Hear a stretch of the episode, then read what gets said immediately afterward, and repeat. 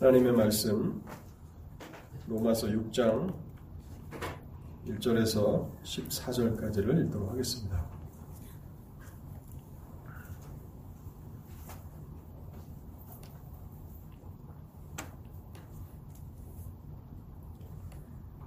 그런즉 우리가 무슨 말을 하리요? 은혜를 더하게 하려고 죄에 거하겠느냐? 그럴 수 없느니라 죄에 대하여 죽은 우리가 어찌 그 가운데 더 살리요? 무릇 그리스도 예수와 합하여 세례를 받은 우리는 그의 죽으심과 합하여 세례를 받은 줄을 알지 못하느냐? 그러므로 우리가 그의 죽으심과 합하여 세례를 받음으로 그와 함께 장사되었나니 이는 아버지의 영광으로 말미암아 그리스도를 죽은 자 가운데서 살리심과 같이 우리로 또한 새 생명 가운데서 행하게 하려 함이라. 만일 우리가 그의 죽으심과 같은 모양으로 연합한 자가 되었으면 또한 그의 부활과 같은 모양으로 연합한 자도 되리라. 우리가 알거니와 우리의 옛사람이 예수와 함께 십자가에 못 박힌 것은 죄의 몸이 죽어 다시는 우리가 죄에게 종노릇하지 아니하려 함이니 이는 죽은 자가 죄에서 벗어나 의롭다 하심을 얻었습니다. 만일 우리가 그리스도와 함께 죽었으면 또한 그와 함께 살 줄을 믿노니 이는 그리스도께서 죽은 자 가운데서 살아나셨음에 다시 죽지 아니하시고 사망이 다시 그를 주장하지 못할 줄을 알미로라. 그가 죽으심은 죄에 대하여 단번에 죽으심이요 그가 살아계심은 하나님께 대하여 살아계심이니 이와 같이 너희도 너희 자신을 죄에 대하여는 죽은 자요 그리스도 예수 안에서 하나님께 대하여는 살아있는 자로 여길지어다. 그러므로 너희는 죄가 너희 죽을 몸을 지배하지 못하게 하여 몸의 사욕에 순종하지 말고 또한 너희 지체를 불의의 무기로 죄에게 내주지 말고 오직 너희 자신을 죽은 자 가운데서 다시 살아난 자같이 하나님께 드리며 너희 지체를 의의 무기로 하나님께 드리라. 죄가 너희를 주장하지 못하리니 이는 너희가 법 아래 있지 아니하고 은혜 아래에 있음이라. 아멘. 우리 설교를 위해서 잠시 기도하겠습니다.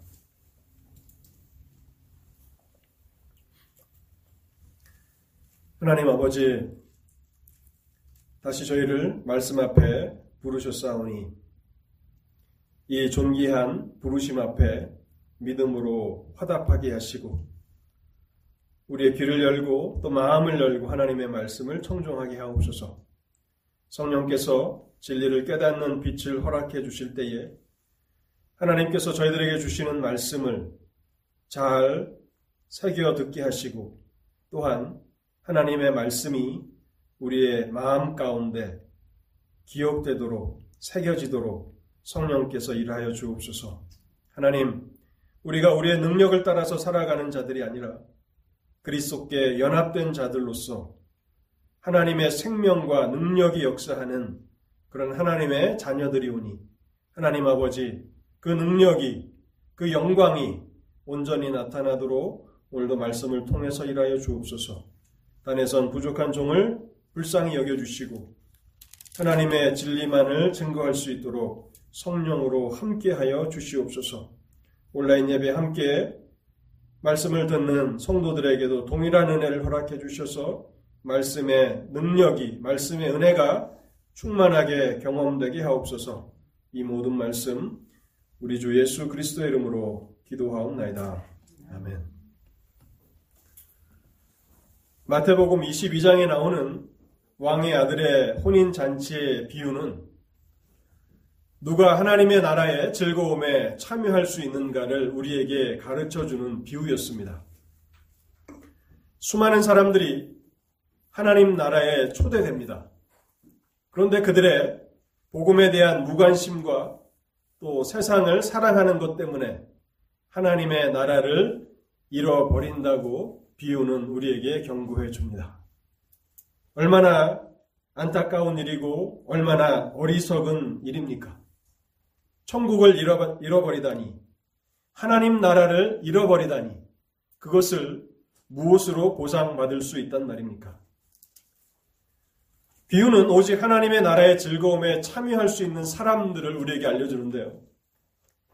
하나님 나라에 참여할 수 있는 사람들은 복음의 부르심에 순종하는 자들이며 이들은 예복을 입은 사람들이라고 자세하게 우리에게 설명해 줍니다. 마태복음 22장에 왕의 아들의 혼인잔치에 나오는 예복을 입은 사람들, 복음의 부르심에 순종하는 사람들이 누구인가? 여러분, 예복을 입은 사람들은 어떠한 사람들이었습니까? 예복을 입는다는 것은 그리스도로 옷 입는다는 것을 의미함을 말씀드렸습니다. 어떻게 우리는 그리스도로 옷 입을 수 있는가? 이 부분에 대해서 그리스도의 연합을 통해서 우리는 그리스도로 옷 입게 된다는 사실을 지난 시간에 살펴보았습니다. 지난주 설교를 준비하면서 설교의 내용이 한없이 길어지는 것을 생각하면서 하나님께서 기회를 주시면 이 부분을 다시 설교해야 되겠다라는 그런 마음을 갖게 되었는데요. 오늘 이 부분을 좀 더 자세하게 말씀을 드리기를 원합니다.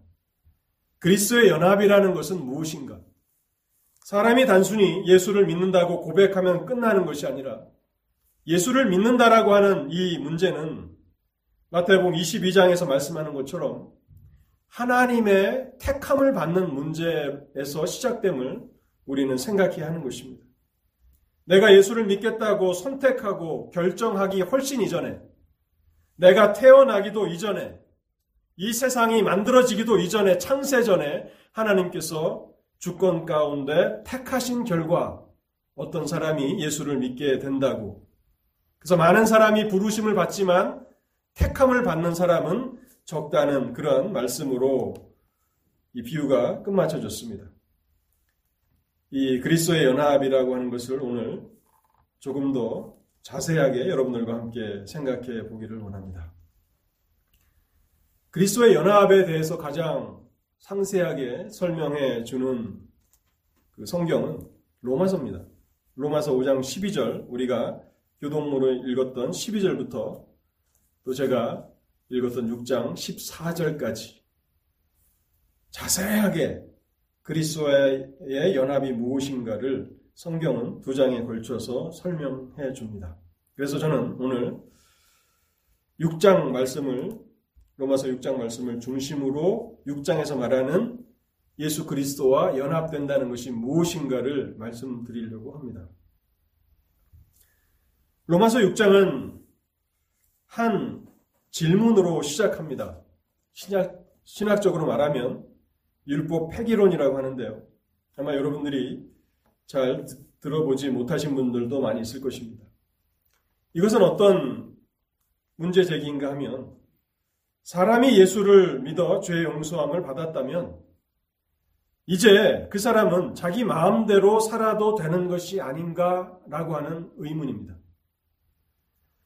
사람이 주 예수 그리스도를 믿어서 죄 용서를 받았기 때문에 그 사람은 죄 가운데서 살아도 구원이 취소될 수 없는 게 아닌가라고 하는 그러한 의문을 우리는 율법 폐기론이라고 신학적으로 말합니다. 혹시 여러분들도 이러한 생각을 해보지 않으셨습니까? 나의 어떤 행위로 내 죄의 값을 지불한 것이 아니라 예수 그리스도께서 나를 대신하셔서 나의 모든 죄값을 치르셨다면 이제 나는 죄로부터 자유롭게 되었으니 마음대로 설령 내가 죄악 가운데 살아간다 할지라도 나의 구원은 취소될 수 없는 것이 아닌가 라고 하는 문제인 것입니다. 로마서 6장 1절을 한번 보십시오. 바로 그 문제를 다루고 있는 것입니다. 그런즉 우리가 무슨 말을 하리요? 은혜를 더하게 하려고 죄에 거하겠느냐? 계속 우리가 죄에 거할 수 있느냐 하는 것입니다. 은혜로 구원받았으니 우리가 죄악 가운데 계속 살아도 괜찮은 거 아니냐라고 하는 문제를 제기하는 것입니다. 이 문제는 복음이 전파되는 곳마다 흔히 일어나게 되는 현상입니다. 사람이 은혜로 구원을 얻는다, 믿음으로 구원을 얻는다라고 하는 복음이 선포되면 바로 이와 같은 오해가 많이 생긴다는 거예요. 그런데 사람은 은혜가 아닌 우리의 선행으로 구원받는다라고 가르치는 곳이 있다면 그곳에서는 이러한 질문이 생길 수가 없는 겁니다. 나의 행위로, 나의 선행으로 구원을 받는다라고 가르친다면 절대로 이렇게 율법 폐기론자들과 같은 이런 질문을 제기하지 않는다는 겁니다. 근데 이러한 주장은요, 이론적으로는 가능합니다. 우리의 생각으로, 우리의 추론으로 계속해서 이 부분들을 생각해 보면 이론적으로는 가능해요. 그러나 실제에서는 일어나지 않습니다. 복음에는 분명히 이러한 요소가 있습니다. 그리스도를 믿으면 그 사람의 모든 죄책과 형벌이 면제되고 죄로부터 자유롭게 됩니다. 한번 예수를 믿어 의롭다 하심을 받으면 그 사람은 다시 정죄의 자리, 심판의 자리에 있지 않습니다. 왜냐하면 예수 그리스도께서 십자가에서 그 사람의 죄의 형벌을 대신하셨기 때문입니다. 갈라디아 3장 13절에 그리스도께서 우리를 위하여 저주를 받은 바 되사 율법의 저주에서 우리를 속량하셨으니 예수 그리스도께서 하나님의 아들께서 우리를 위해서 대신 죄의 저주를 받으셨고 우리를 속량하셨다. 우리의 죄값을 지불하셨다라고 말씀하셨기 때문에 복음에는 이러한 요소가 있는 것입니다. 그런데요. 실제로 예수를 믿고 실제로 믿음으로 의롭다 하심을 받게 된다면 그 사람은 죄에 계속 머물러 살지는 않는다는 것입니다.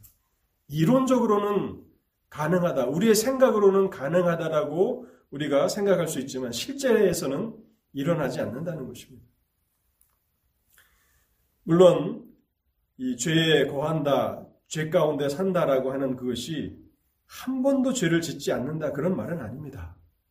믿음으로 의롭다 하심 받은 사람들도 때때로 넘어져서 죄를 범하기도 합니다. 근데 여기 죄에 거한다 라고 하는 이 말은 습관적으로 죄를 행한다. 계속 죄 가운데 머물러 있다 라고 하는 그런 의미입니다. 자, 6장 1절에서 율법 폐기론자들 예수를 믿어 의롭다 하심을 받으면 이제 마음껏 살아도 되는 것이 아닌가라고 하는 의무를 제기하는 자들에게 로마서는 2장 6장 2절에서 이렇게 답변합니다. 그럴 수 없느니라. 그럴 수 없느니라 죄에 대하여 죽은 우리가 어찌 그 가운데 더 살리요. 여기 그럴 수 없느니다라고 하는 이 말은요. 킹 제임스 성경에 보면 하나님께서 금하시느니라 God forbid라고 하는 말로 번역되어 있습니다. 그러니까 개혁 성경은 굉장히 본문의 의미를 부드럽게 약하게 번역해 놓은 거예요. 헬라어 원문에 있는 헬라어는 μὴ γένοιτο라고 하는 말인데 절대로 그렇지 않다라고 하는 말입니다. 그래서 뉴킹 제임스에서는 certainly not 절대로 그럴 수 없느니라라고 못 박아서 말하고 있는 것입니다. 믿음으로 의롭다 하심을 받은 사람은 절대 그 사람의 구원이 취소되거나 다시 정죄의 자리에 떨어지지 않는 것을 알지만 그 사람은 죄 가운데 살아가지 않는다는 것입니다. 절대로 그렇지 않다는 것입니다. 왜 그런가? 왜 믿음으로 의롭다 하심을 받은 사람들은 더 이상 죄 가운데 살아가지 않는가? 거기에 대해서 로마서는 그리스도와의 연합이라고 하는 것을 설명해 주면서 답변을 주는 것입니다. 그래서 오늘 그리스도의 연합을 우리가 생각해 봐야 되는데요. 이것은 무슨 새로운 그런 교리인가라고 생각하겠지만 그렇지 않습니다. 예수를 믿는다는 것이 무엇인가? 예수를 믿는다라고 하는 것은 그리스도와 연합되는 것입니다. 그래서 이것은 가장 기초적인 교회에 나와서 예수를 믿는다고 고백하고 또 누군가에게 예수를 믿으십시오라고 얘기할 때 그 말이 어떠한 것을 의미하는가 가장 기본적인 의미라는 것입니다. 그리스도의 연합을 두 가지로 나눠서 말씀드리겠는데요. 첫 번째는요. 예수 그리스도와 연합된다는 것. 어떤 사람이 예수를 믿어 그리스도와 연합된다는 것은 첫 번째로 죄에 대해서 죽는 것입니다. 죄에 대해서 죽는 것입니다. 6장 2절 말씀을 제가 다시 한번 읽어보겠습니다. 그럴 수 없느니라 죄에 대하여 죽은 우리가 여기 우리는 예수를 믿는다고 고백하는 그리스도인들입니다. 죄에 대하여 죽었다고 말하고 있습니다. 근데 우리가 이 죽었다라고 하는 동사의 시제를 잘 주목해야 되는데요. 여기 시제는 헬라어로는 부정 과거형인데 영어로 쓰면 died입니다. 죽었다는 것입니다. 죽었다는 것입니다. 현재형이 아니라 과거형입니다. 죄에 대하여 이미 죽은 우리가 그래서 이 원문을 살려서 번역을 한다면 임이라고 하는 말을 그 부사를 넣으면 그 헬라어의 원래 의미가 잘 살아날 것 같아요. 죄에 대하여 이미 죽은 우리가 이미 죽은 겁니다. 과거에 이미 죽은 겁니다. 그런데 로마서 6장이 죽었다라고 하는 말을 한 번, 두 번, 세 번, 네 번, 다섯 번을 2절까지 하면 여섯 번을 반복하는데요. 6절에 보면 죄의 몸이 죽어 7절에 죽은 자가 죄에서 벗어나 8절에 그리스도와 함께 죽었으면 10절에 그가 죽으심은 11절에 너희 자신을 죄에 대하여 죽은 자요. 그래서 2절부터 11절까지 6번 죽었다는 말이 나오죠. 근데 이 죽었다는 말이 다 과거형입니다. 죽었다는, 이미 죽었다는 겁니다. 그래서 예수를 믿으면 그 사람과 죄와의 관계가 끊어진다는 것입니다. 이미 끊어졌다는 것입니다. 이미 죄에 대해서 죽었다는 거예요. 어떤 사람이 큰 죄를 범하였어도 그 사람이 죽게 되면 그 사람에게 부여된 모든 형벌은 다 사라지죠. 감옥, 감옥에서 뭐 몇백 년 형을 사는 사람도 있잖아요. 그 사람이 죽으면 그 즉시 감옥에서 나오게 됩니다. 왜냐하면 죽음으로써 모든 죄가 사여지기 때문에 그런 것입니다. 아무리 유능한 검사라도 죽은 사람을 법정에 기소할 수는 없는 것이죠. 지금 바울은 로마서에서 예수를 믿는다는 것은 무엇인가? 그것은 그 사람이 예수를 믿는 순간 죄에 대해서 이미 죽은 것이라고 선언하고 있는 것입니다. 우리가 오해하지 말아야 될 것은 죄가 죽은 것은 아닙니다. 죄가 죽은 것이 아니라 그리스도인들이 죄에 대해서 죽은 것입니다. 그리고 이 일은 이미 끝난 것입니다. 로마서 6장 2절은 어느 측면에서 보면 복음의 가장 영광스러운 한 부분입니다. 기독교 교리 가운데 가장 중요한 교리들 가운데 하나입니다. 그리스도인들은 죄에 대해서 이미 죽었다는 것입니다. 이것은 복음이 우리에게 선포하는 영광스러운 부분입니다. 그리고 6장 1절에서 14절까지는 바로 이 2절에 그리스도인들은 죄에 대해서 죽었다라고 하는 이 말씀이 무슨 의미인가를 설명해 주는 거예요. 그러니까 6장 1절에서 6장 14절까지의 키워드는 바로 6장 2절입니다. 죄에 대해서 죽었다 하는 것입니다. 그 다음 우리는 죄에 대해서 죽었다는 말이 무슨 말인가 또 짚어볼 필요가 있습니다. 내가 예수를 믿는다라고 고백하면 복음은 간단하다고 생각하는데 그것은 그렇게 간단한 문제가 아닙니다. 그리스도와 연합된다는 것이고 또 그리스도의 연합을 설교할 때 제가 결코 오늘 이 한 편의 설교로 그리스도의 연합을 다 말씀드릴 수 없습니다. 그만큼 예수를 믿는다라고 하는 것은 말은 간단하지만 많은 의미가 내포하고 있는 것인데요. 그렇다면 죄에 대해서 죽었다는 말은 무슨 말인가? 죄에 대해서 그리스도인들은 이미 죽었다라고 하는 말은 무슨 말인가? 많은 해석들이 있습니다. 그 중에 두 가지만 소개해 드리겠습니다. 첫 번째는요. 완전주의자들이라고 불리는 사람들이 해석하는 것인데요. 그리스도인은 죄의 영향력과 세력과 죄를 사랑하는 마음에 있어서 완전히 죽었다라고 해석합니다. 그 완전주의를 추구하는 사람들이죠. 그리스도인들은 예수를 믿어 믿음으로 의롭다 하심을 받으면 한 번도 넘어지거나 죄를 짓지도 않는다. 완전하다라고 말하는 사람들이 있습니다. 그 사람들은 죄를 사랑하는 마음에 있어서까지 완전히 죽었다고 말하고요. 또 오늘날 굉장히 보편적인 로마서 6장 2절을 해석하는 가장 보편적인 해석일 겁니다. 그것은 어떤 해석인가 하면 그리스도인은 죄책과 형벌에 대해서 죽었다라고 해석하는 것입니다. 예수를 믿으면 죄의 책임과 형벌에서 면제되지 않습니까? 여기 죄에 대해서 죽었다, 이미 죽었다라고 말하는 것은 죄의 책임과 형벌에서 자유롭게 되었다라고 해석하는 것입니다. 그런데 첫 번째 완전주의자들의 견해는 너무 지나치게 나아간 것이고 또 굉장히 일반적인 죄의 책임과 형벌에 대해서 죽었다라고 하는 것은 로마서 5장 12절부터 6장 14절까지 말하고 있는 내용들을 너무나 많이 놓쳐버리는 것입니다. 너무 간단하게만 얘기하는 것입니다. 고기를 잡을 때 그물이 너무 크면 그 그물망 사이로 고기들이 다 빠져나가지 않습니까? 많은 것을 건져낸 것 같은데 이렇게 물 위로 올려놓으면 고기들이 다 빠져나가고 남은 게 없어요. 마치 그런 꼴입니다.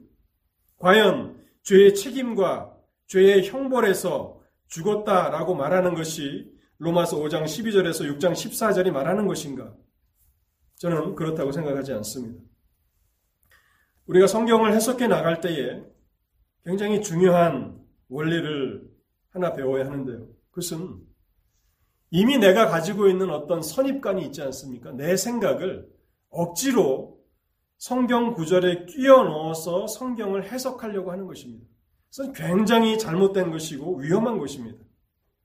내 생각과 내 개인 의견과 선입, 선입견을 다 버려놓고 성경이 과연 무엇을 말하는가를 들으려고 해야 합니다.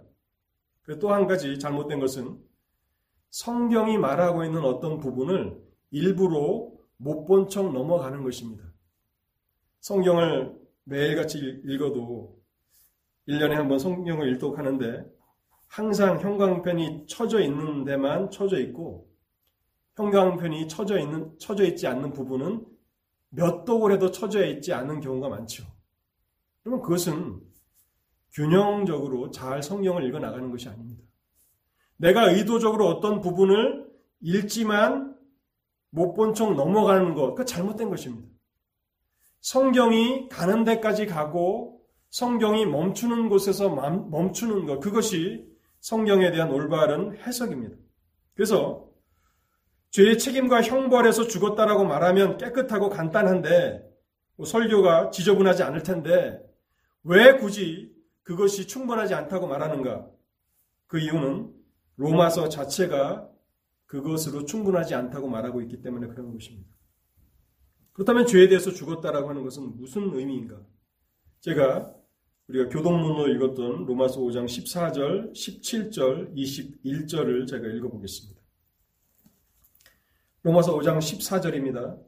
그러나 아담으로부터 모세까지 아담의 범죄와 같은 죄를 짓지 아니한 자들에게도 사망이 왕노릇하였으니 이게 왕노릇이라고 하는 이 단어를 집중해서 들어보시기 바랍니다.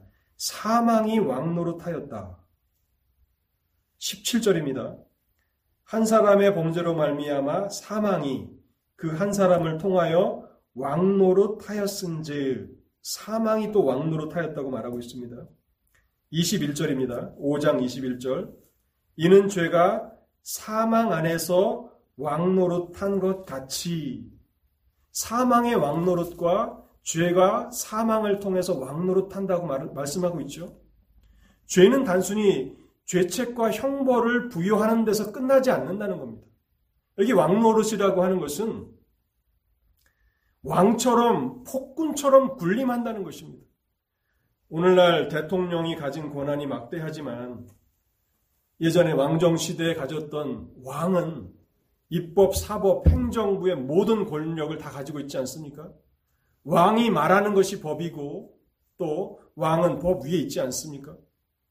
그러니까 오늘날 대통령과는 비교도 할 수 없는 그런 막강한 권력을 가진 사람이 왕입니다. 지금 왕 노릇한다는 것은 사망이 사람들 위에 강력한 세력으로 역사하고 있다는 것입니다. 그런데 놀라운 것은 죄는 사망을 자신의 신하처럼 부리며 죄가 사망을 통해서 모든 인류 가운데 세력을 확장시켜 나가고 있다는 것입니다. 누구도 죄의 왕노릇, 사망의 왕노릇에서 벗어나는 사람이 없다는 것입니다. 여러분, 오늘날 우리 시대를 한번 보시기 바랍니다. 죄가 지위, 고화를 막론하고 또 빈부, 귀천을 막론하고 사회적으로 높은 지위에 있던 낮은 지위에 있던 부자든 가난한 사람이든 젊은이든 노인이든 모두가 죄의 강력한 지배 아래에서 죄의 노예로 살아가고 있지 않습니까? 여기는 죄의 영역이 미치지 못한다라고 하는 그런 부분이 있습니까? 오히려 권력자들 가운데 더 끔찍한 죄의 부패들이 일어나고 또 부자들 가운데 일반 사람들은 상상하지 못하는 그런 악행들이 저질러지고 있는 것이 오늘날 우리 사회지 않습니까? 비단 오늘날 우리 사회만 그렇겠습니까? 인류의 역사를 보면 죄악의 역사입니다. 그리고 지위 고하를 막론하고 빈부 귀천을 막론하고 다 죽게 된다는 사실입니다. 그것을 숙명처럼 여기고 죽는 것에 대해서 아무 저항도 할 수 없는 그것이 바로 로마서 5장 12절에서 21절까지 말하는 사망의 왕노릇이고 죄의 왕노릇이라는 말입니다. 그렇기 때문에 6장 2절에서 죄에 대해서 죽었다라고 말하는 것은 죄의 책임과 형벌에서 죽었다는 말이 아니라 죄의 왕노릇에 대해서 해방되었다는 것입니다. 죄의 강력한 권세에서, 죄의 세력에서, 죄의 영향력에서, 죄의 지배 아래서 그리스도인들은 해방되었다라고 하는 그런 말씀이죠. 여기 복음의 영광이 나타나는 것입니다. 사람들은 죄의 왕노릇과 사망의 왕노릇 가운데서 비참과 불행의 삶을 살아가고 결국에는 다 죽음에 처해지게 되고 죽음 위에는 하나님의 심판대에 서야 하는 불쌍한 운명들입니다. 그런데 사람이 예수를 믿으면 어떻게 됩니까? 더 이상 죄의 지배 아래 있지 않습니다. 죄의 왕노릇 아래 있지 않습니다. 죄의 세력에 의해서 조종을 받지도 않습니다. 죄가 더 이상 그들의 운명을 좌우하지 못합니다. 정죄함도 없고 죄의 죄로 말미암아 심판에 이르지도 않습니다. 요한일서 5장 18절에 보면 이 부분에 더욱 놀라운 말씀을 기록하고 있는데요. 사탄이 그를 만지지도 못하느니라. 사탄이 죄와 사망을 자신의 오른손과 왼손처럼 부리며 군림하는 사탄이 예수를 믿어 믿음으로 어렵다 하심을 받은 크리스천들을 만지지도 못하느니라. 이게 바로 죄에 대해서 죽었다라고 하는 그런 말씀입니다. 사도행전 26장 18절 말씀만 제가 한번 읽어보겠습니다. 그 눈을 뜨게 하여 어둠에서 빛으로 사탄의 권세에서 하나님께로 돌아오게 하고 어둠에서 빛으로 사탄의 권세에서 하나님께로 돌아오게 하고 그래서 예수를 믿는다는 것 또 예수와 함께 연합된다라고 하는 것 그것의 첫 번째 의미는 죄에 대해서 죽는 것입니다. 죄의 책임과 죄의 형벌에서 죽을 뿐만 아니라 죄의 왕노릇에서 죄의 막강한 권세에서 죽게 되는 것입니다. 예수와 연합된다라고 하는 이 두 번째 그리스도와의 연합의 두 번째 부분은요. 은혜 안으로 그리스도 안으로 들어가는 것입니다. 그리스도와 연합된다는 것은 죄에 대해서는 죽는 것이고 이미 죽은 것이고 그리스도 안으로 들어오는 것입니다. 들어온 것입니다. 여기서도 들어오다 동사는 과거형입니다. 이미 들어온 것입니다. 그 사람은 그리스도 안에 있는 것이고 은혜 아래에 있는 것입니다. 정말 놀라운 신분의 변화가 일어나는 것입니다. 어느 그 한인 이민 변호사가 유튜브에 그 뭐 영주권의 가치, 미국 영주권의 가치에 대해서 이렇게 그 강연을 한 것을 제가 한번 들어본 적이 있는데요. 뭐 이미 시민권을 가지시고 영주권 이상 이렇게 가지신 분들이 많지만 그 한인 변호사의 얘기를 얘기에 의하면 미국의 영주권이 어느 정도의 가치가 있는가? 약 10만 불 정도, 1억 원 정도의 가치가 있다고 그 사람이 평가를 하더라고요. 그러니까 이런저런 얘기를 하니까 야, 한 나라에 그 영주권을 갖는다는 것이 어마어마한 그런 어, 가치가 있구나라고 하는 생각을 해봤는데요. 저도 그 정도까지 되리라고 생각하진 않았는데, 뭐, 법률가니까 논리적으로 여러 근거에 기초해서 그렇게 산출을 했겠죠. 그 사람의 말로는 10만 불 정도, 1억 원 정도의 가치가 있는 것이다. 지금 우리는 그리스도와 연합된다라고 하는 것, 예수를 믿는다라고 하는 것이 얼마나 놀라운 가치인가를 생각해 보는 것입니다. 죄에 대해서 죽고 그리스도 안에 들어온 것. 이것은 인간의 말로는 다 형용하기 어려운 놀라운 신분의 변화입니다. 로마서 5장 17절 또 21절을 제가 읽어보겠습니다. 한 사람의 범죄로 말미암아 사망이 그 한 사람을 통하여 왕노릇하였은즉 더욱 은혜와 의의 선물을 넘치게 받는 자들은 한 분 예수 그리스도를 통하여 생명 안에서 왕노릇 하리로다. 그리스도 안에 들어와서 그리스도를 통하여 생명 안에서 왕노릇 한다고 말씀하고 있습니다. 21절 하반절도 읽어보겠습니다. 우리 주 예수 그리스도로 말미암아 영생에 이르게 하려 함이라. 은혜도 또한 의로 말미암아 왕노릇하여 우리 주 예수 그리스도로 말미암아 영생에 이르게 하려 함이라. 5장 12절부터 마지막 절까지는 사망의 왕노릇, 죄의 왕노릇에 대해서 말하고 그것과 대비되는 또 한편에 의의 왕노릇, 은혜의 왕노릇에 대해서 말하고 있는 것입니다.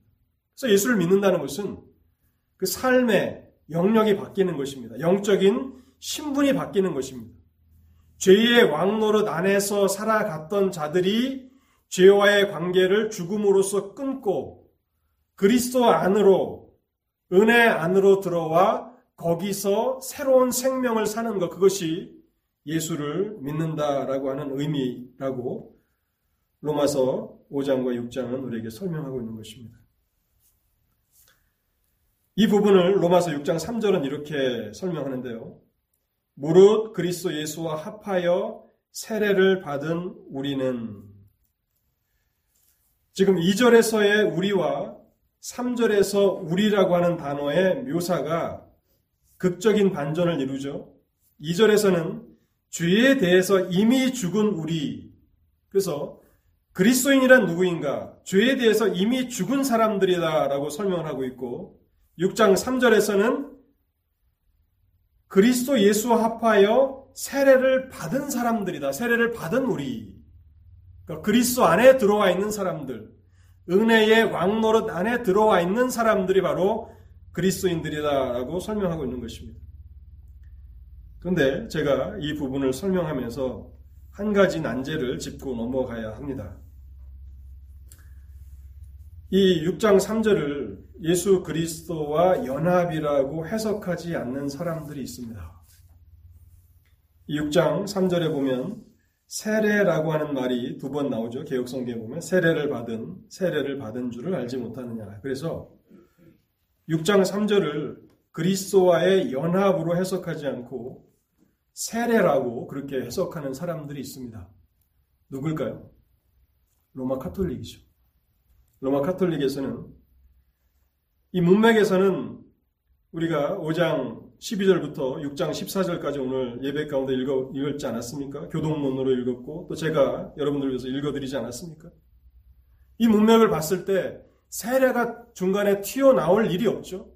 성경을 해석하는 데 있어서 제가 자주 강단에서 말씀을 드렸는데 문맥을 무시하지 말라. 문맥보다 더 중요한 것은 없다. context를 항상 염두에 두고 구절을 해석해야 된다고 말씀을 드렸죠. 그런데 로마 카톨릭은 물세례라고 물세례를 가리키는 거라고 그래서 성례주의라고 하는 그런 교리를 발전시킵니다. 이 교리를 발전시키는 이유는 결국 세례를 통해서 물세례를 통해서 어떤 사람이 그리스도와 연합되기 때문에 그것은 결국 교회의 권위를 세우는 것이고 세례를 베푸는 사제들의 권위를 세우는 것이죠. 세례를 받지 못하면 그 사람은 그리스도와 연합될 수 없습니다. 그렇기 때문에 교회와 또 카톨릭 교회의 사제는 평신도들이 감히 도전할 수 없는 절대적인 권위를 행사하는 것입니다. 세례를 주는 사제에게 감히 도전할 수 없는 것입니다. 세례를 받지 않으면 구원을 받지 못하니까요. 그리고 그 세례는 종부 송사라고 해서 마지막 죽기 직전에 사제가 그에게 안수하고 세례하지 않으면 천국에 들어가지 못한다고 그렇게 교리를 발전시켰다가 나중에 많은 부작용들이 생겨납니다. 어떤 사람이 죽어가는데 사제가 가까이 없습니다. 멀리 떨어져 있습니다. 그러면 그 사람은 사제 세례를 기도를 안수 기도를 받지 못하면 어떻게 됩니까? 지옥에 가니까 많은 문제가 생깁니다. 그래서 마지막 종부 성사라고 하는 것은 카톨릭 교회에서 양보를 해서 카톨릭 교인이면 누군가가 옆에서 죽어가면 그 사람에게 사제를 대신해서 안수 기도 할 수 있다. 그러면 그 사람은 천국 간다라고 하는 것이 카톨릭의 확고한 교리입니다. 여러분 성경을 이렇게 자기들이 원하는 자기들의 원하는 것을 이루기 위해서 억지로 끼워 맞춘다는 것은 성경을 파괴시키는 것이고 또 성경을 통해서 하나님의 축복은 고사하고 오히려 하나님의 심판을 자초하는 행위입니다. 본문은 본문의 강조점은 세례에 있지 않고요. 합하여라고 하는 단어, 그리스도와 합하여라고 하는 단어가 중요한 것입니다. 그리스도와 연합되어라고 말하고 있는 것입니다. 여기 그리스도와 합하여라고 하는 이 말은 무엇인가 하면 사람이 예수를 믿으면 죄에 대해서는 죽고 그리스도와 합하게 된다는 것입니다. 그리스도와 연합되게 된다는 것인데 여기 합하여라고 하는 말은 그리스도께 접붙임을 받는다는 그런 의미입니다. 아마 뭐 젊은 학생들을 빼고서는 대부분 접붙임이 무엇인지를 잘 아시겠죠. 이 접붙임이라고 하는 것은 과실수에 주로 이렇게 하는 농사의 한 방법인데 뭐 사과나무나 배나무 또 포도나무 같은 그 과실나무들은 씨를 심는다고 해서 똑같이 그런 좋은 열매가 나는 것은 아닙니다. 그러니까 콩을 심으면 콩이 나고 팥을 심으면 팥이 나는데 과일에 사과 씨를 심는다고 해서 내가 먹었던 그 맛있는 사과 열매가 열리는 게 아닙니다. 열릴 수도 있고 열리지 않을 수도 있는 것입니다. 그래서 이 과, 과일을 재배하는 농부들은 접붙이기를 하는 것입니다. 어떤 나무가 기대를 하고 좋은 열매를 맺을 걸로 기대했는데 상품성이 떨어지는 그런 어, 열매를 맺게 됩니다. 그러면 그 가지에 그 나무의 가지를 잘라서 좋은 열매를 맺는 가지에다가 접붙이는 겁니다. 그러니까 이식시키는 거죠. 그러놓으면 그 가지가 놀랍게 아름다운 좋은 열매가 맺힌다는 거예요. 분명히 그 가지는 좋지 않은 사과를 맺는 나무의 가지인데 그 가지를 꺾어다가 좋은 사과 나무를 맺는 나무에다가 젖을 붙이면 그 가지에서 아름다운 맛있는 사과가 열린다는 거예요. 왜 그런가 하면 그 뿌리로부터 계속해서 영양분을 받아서 좋은 영양분을 받아서 가지에 공급되기 때문에 그런 좋은 열매가 맺히는 것입니다. 지금 예수를 믿는다는 것은 죄에 대해서 이미 죽은 것이고 그리고 그 사람이 그리스도와 연합된다는 것인데 그 연합은 그냥 둘을 이렇게 묶어 놓는 그런 차원의 연합이 아니라 그리스도의 그 원가지에 접붙임을 받는 것처럼 생명과 생명의 연합이 이루어진다는 거예요. 그 결과는 무엇입니까? 이제 예수를 믿은 그 사람은 그 사람의 능력으로 살아가는 것이 아닙니다. 예수 그리스도의 능력이 예수 그리스도의 생명력이 이 접붙임을 통해서 그리스도와의 연합을 통해서 그 사람 가운데 공급되고 그 이전에는 예수를 믿기 전에는 아름다운 열매를 맺을 수 없는 사람인데 예수 그리스도께 접붙임을 받았기 때문에 예수의 능력이 예수의 생명이 그 사람에게 공급돼서 그 사람은 많은 열매를 맺는 의의 열매를 맺는 사람이 되는 것입니다. 요한복음 15장 5절 말씀이 바로 그 의미인데요. 나는 포도나무요, 너희는 가지라. 이게 이 가지는 열매 맺지 못하는 가지입니다. 근데 그가 내 안에, 내가 그 안에 있으면, 접붙임을 받으면 사람이 열매를 많이 맺나니, 나를 떠나서는 너희가 아무것도 할 수 없습니다. 모든 인간이 이 땅에서 비참과 불행한 삶을 경험하며 살아갑니다. 인생에서 가끔씩 하나님의 섭리로 우리가 기쁨을 누리기도 하지만 욥이 욥기에서 고백하는 것처럼 인간은 고난을 위해서 난나니 불티가 위로 나름 같도다. 인간은 고난을 위하여 난나니 불티가 위로 나름 같도다. 모든 비참과 불행을 경험하게 되고 또 시간이 흐르면 흐를수록 나이를 먹으면 먹을수록 인생은 비참과 불행한 삶이라는 것을 알게 됩니다. 그 모든 이유가 어디에 있습니까? 아담 한 사람이 죄로 말미암아서 하나님 앞에 범죄하였고 그 한 범죄로 말미암아서 모든 사람이 죄의 지배 아래, 죄의 왕노릇 아래, 사망의 왕노릇 아래서 살아가기 때문에 그런 것입니다.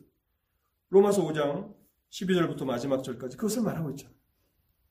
한 사람의 범죄로 죄가 왕노릇하게 되었고 사망이 왕노릇하게 되어서 모든 인간이 죽을 수밖에 없는 불행한 운명이 된 것입니다. 동일한 원리로 한 사람이 예수를 믿으면 얼마나 엄청난 천지가 개벽하는 것보다 더 엄청난 변화가 일어나는데 그 사람이 그리스도께 접붙임 받아서 이제 하나님의 모든 축복을 누리게 된다는 것입니다. 은혜와 평강과 기쁨과 만족을 누리며 살아가는 것입니다. 여러분들이 예수 그리스도를 믿었다고 예수 그리스도를 믿는 사람들이라고 고백하면서도 예수 그리스도의 연합을 이해하지 못한다면 구원의 가장 영광스러운 부분을 놓치고 있는 것입니다. 6장 3절을 보겠습니다. 로마서 6장 3절입니다. 무릇 그리스도 예수와 합하여 세례를 받은 우리는 그의 죽으심과 합하여 세례를 받은 줄을 알지 못하느냐.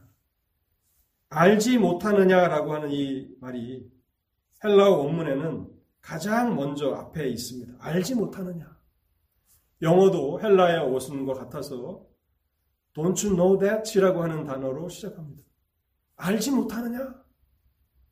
예수를 믿는다는 것이 무엇인지 여러분, 여러분들은 알고 있습니까? 라고 바울이 도전하는 것입니다. 그 사실을 알지 못하느냐? 그 사실을 정말 알고 있느냐라고 하는 것입니다.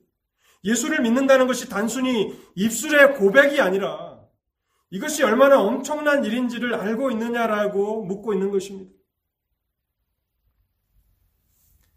근데 여러분, 이것은 체험적으로 아는 것이 아닙니다. 이것을 체험하려고 해서는 안 됩니다. 엄청난 변화가 일어났으니까 나에게도 무슨 변화가 있어야 되고 체험이 있어야 되잖아요. 그렇지 않아요. 복음은요, 말씀을 읽고 연구하는 데서 경험하는 것입니다. 이것은 이미 일어난 법적인 문제인 거예요. 예전에 그 노예 해방이 있었던 그때에 엄청난 변화가 있었죠. 평생을 주인의 명령을 수행하며 비참하게 살았던 어떻게 보면 오늘날 그 짐승들보다도 못한 대우를 받았던 그런 노예들이 있었지 않습니까? 그런데 노예 제도가 폐지됐습니다. 법적으로 이제 무효가 된 거죠. 그런데도 불구하고 많은 그 노예로 살았던 사람들이 그 변화를 감지하지 못하고 여전히 주인을 무서워하고 또 주인의 명령을 거부하지 못하고 노예로 살아가는 것이 자신의 숙명인 것처럼 그렇게 살아가는 사람들도 많이 있다고 있었다고 합니다. 그렇죠. 법적으로 이제 그 사람들은 노예가 아닌데 자유인이 되었는데 법적인 변화가 그 사람들에게 어떤 체험으로 다가옵니까? 그것을 인식해야 되는 것이고 그것을 깨달아야 하는 것이고 그것을 적용시켜야 하는 것이죠. 예수를 믿는다라고 하는 것은 어떤 놀라운 어떤 갑자기 우리의 뭐 몸에 전율이 일어나는 그런 변화가 있어서 아 내가 죄에서 죽었고 그리스도께 접붙임 됐다 그렇게 아는 것이 아닙니다. 성경의 말씀을 읽고 연구해 나가면서 우리의 신분이 어떻게 변화되었는지를 아는 것입니다. 이것은 법적인 문제인 것입니다. 이것을 사실로 받아들이고 확신해야 하는 것입니다.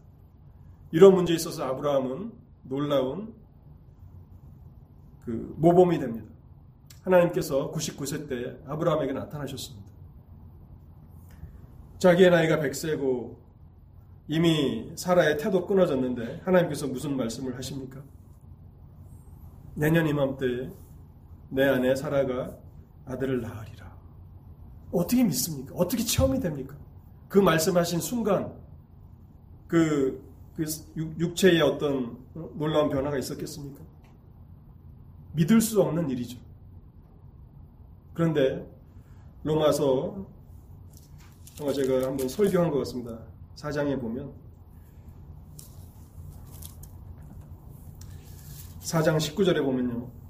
아브라함이 바랄 수 없는 중에 바라고 믿었으니 이는 내 후손이 이와 같으리라 하신 말씀대로 민족의 조상이 되게 하려 하심이라. 그가 백산에 되어 자기 몸에 죽은 것 같고 사라의 태가 죽은 것 같음을 알고도 믿음이 약하여지지 아니하고 믿음이 없어 하나님의 약속을 의심하지 않고 믿음으로 견고하여져서 하나님께 영광을 돌리며 약속하신 그것을 또한 능히 이루실 줄을 확신하였으니. 너무나 놀라워서 사실이라고 받아들이기 어려운 이 엄청난 사실을 가지고 아브라함은 믿음으로 사투를 벌인 것입니다. 믿음이 약하여지지 않고 그래서 하나님의 약속을 의심치 않고 그것을 붙들었다고 말하고 있는 것입니다.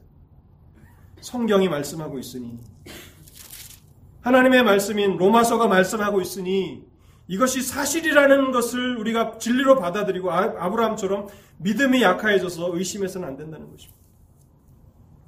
내가 그리스도와 연합되었으므로 이제 그리스도에게 접붙임 받았기 때문에 그리스도 안에 있는 모든 것은 나의 것이 되는 것입니다. 고린도전서 1장 30절에 너희는 하나님께로부터 나서 그리스도 예수 안에 있고 예수는 하나님께로부터 나와서 우리에게 지혜와 의로움과 거룩함과 구원함이 되셨으니 어떻게 사람이 그리스도로 옷 입을 수 있는가? 그것은 예수 그리스도와 연합됨으로 그리스도로 옷 입을 수 있습니다. 그리스도로 연합될 때에 고린도전서 1장 30절을 여러분 다 암송하실 수 있기를 바랍니다. 너희는 하나님께부터 나서 그리스도 예수 안에 있고 예수는 하나님께로 나와서 우리에게 지혜와 의로움과 거룩함과 구원함이 되셨으니 그리스도의 완전하신 의로움은 곧 나의 것이 되는 것입니다. 내가 그리스도께 접붙임 받았기 때문에 우리에게는 하나님 앞에 내세울 아무런 의로움이 없습니다. 그런데 내가 예수를 믿는 순간 죄에 대해서는 죽었고 또한 그리스도 안에 들어왔고 은혜 안에 들어왔습니다. 그리스도 안에 접붙임 받았습니다. 그래서 그리스도의 것은 그리스도에게 속한 것은 다 나의 것입니다. 그리스도의 생명이 그리스도의 능력이 나에게 공급됩니다. 그래서 그리스도의 완전하신 의로움이 나의 것이 되어서 나는 그리스도로 옷 입은 사람이 되는 것입니다.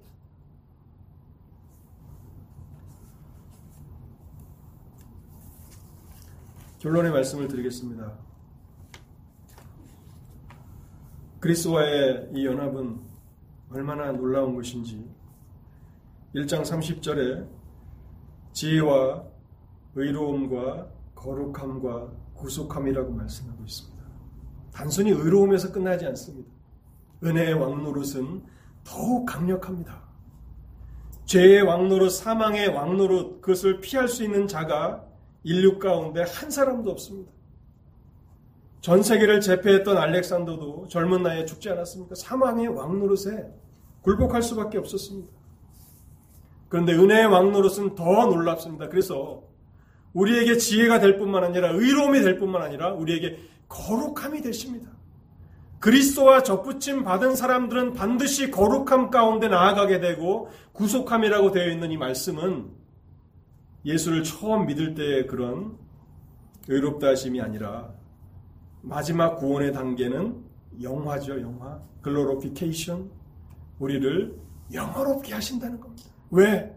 내가 그리스도께 접붙임 받았기 때문에, 내가 그리스도 안에 있기 때문에. 저는 이 이메일을 쓸 때 마지막 인사로 그리스도 안에서 한 상은 드림 이렇게 보통 이렇게 이메일을 주고받으면 씁니다. In Christ. 영어로 하면 상은 한. 왜냐하면 그리스도 안에서라고 하는 이 말이 얼마나 놀랍고 영광스러운 것인가를 제가 공부를 통해서 성경을 연구하면서 깨달은 이후부터 저는 그렇게 그리스도 안에서 in Christ라는 말을 좋아합니다. 하나님께서 오늘 이 설교를 통해서 예수를 믿는 것이 무엇인지를 그 영광이 얼마나 놀라운 것인지를 여러분 모두가 충만히 깨닫게 하시길 바라고 그래서 그리스도 안에서 모든 기쁨과 평강과 또 위로와 만족과 영생을 풍성히 누리시는 여러분들 모두가 되실 수 있기를 바라고 마지막 날 천국 잔치의 즐거움에 주 예수 그리스도로 옷 입은 사람들로 다 발견되실 수 있기를 주님의 이름으로 축원합니다. 같이 기도하겠습니다. 하나님 오늘도 우리에게 진리의 말씀을 들려주시니 감사합니다. 예수를 믿는다라고 하는 것이 얼마나 놀라운 것인지, 그 깊이를, 그 높이를, 그 길이를, 넓이를 우리의 지성으로는 다 측량하기 어려운 그런 어마어마한 변화이며 은혜인 것을 생각합니다. 사랑하는 성도들에게 성령의 조명하심을 허락해 주실 때에 그리스도 안에 있는 그 행복이 축복이 무엇인지를 온전히 알며 하나님 앞에 감사하게 하시고 오늘 우리가 그리스도 안에 있는지 아니면 여전히 죄 아래 있는지 우리 자신들을 돌아보게 하여 주옵소서. 그리고 이 말씀을 통해서 그 영혼들을 인도하여 주시되 마지막 날 그리스도로 옷 입은 사람들로 발견되도록 하나님 이 말씀을 사용하셔서 그리스도 안으로 불러주시고 초청하여 주시기를 원합니다. 그래서 오늘 2021년 2월 21일 예배에 참석한 모든 자들, 또 이 말씀을 듣는 모든 자들, 마지막 날 천국잔치의 즐거움을 누리되 그리스도 안에서 합당한 자격을 갖추고 그 영생의 즐거움을 누리는 모든 사람들이 되도록 말씀을 사용하여 주시옵소서. 우리 주 예수 그리스도 이름으로 기도하옵나이다.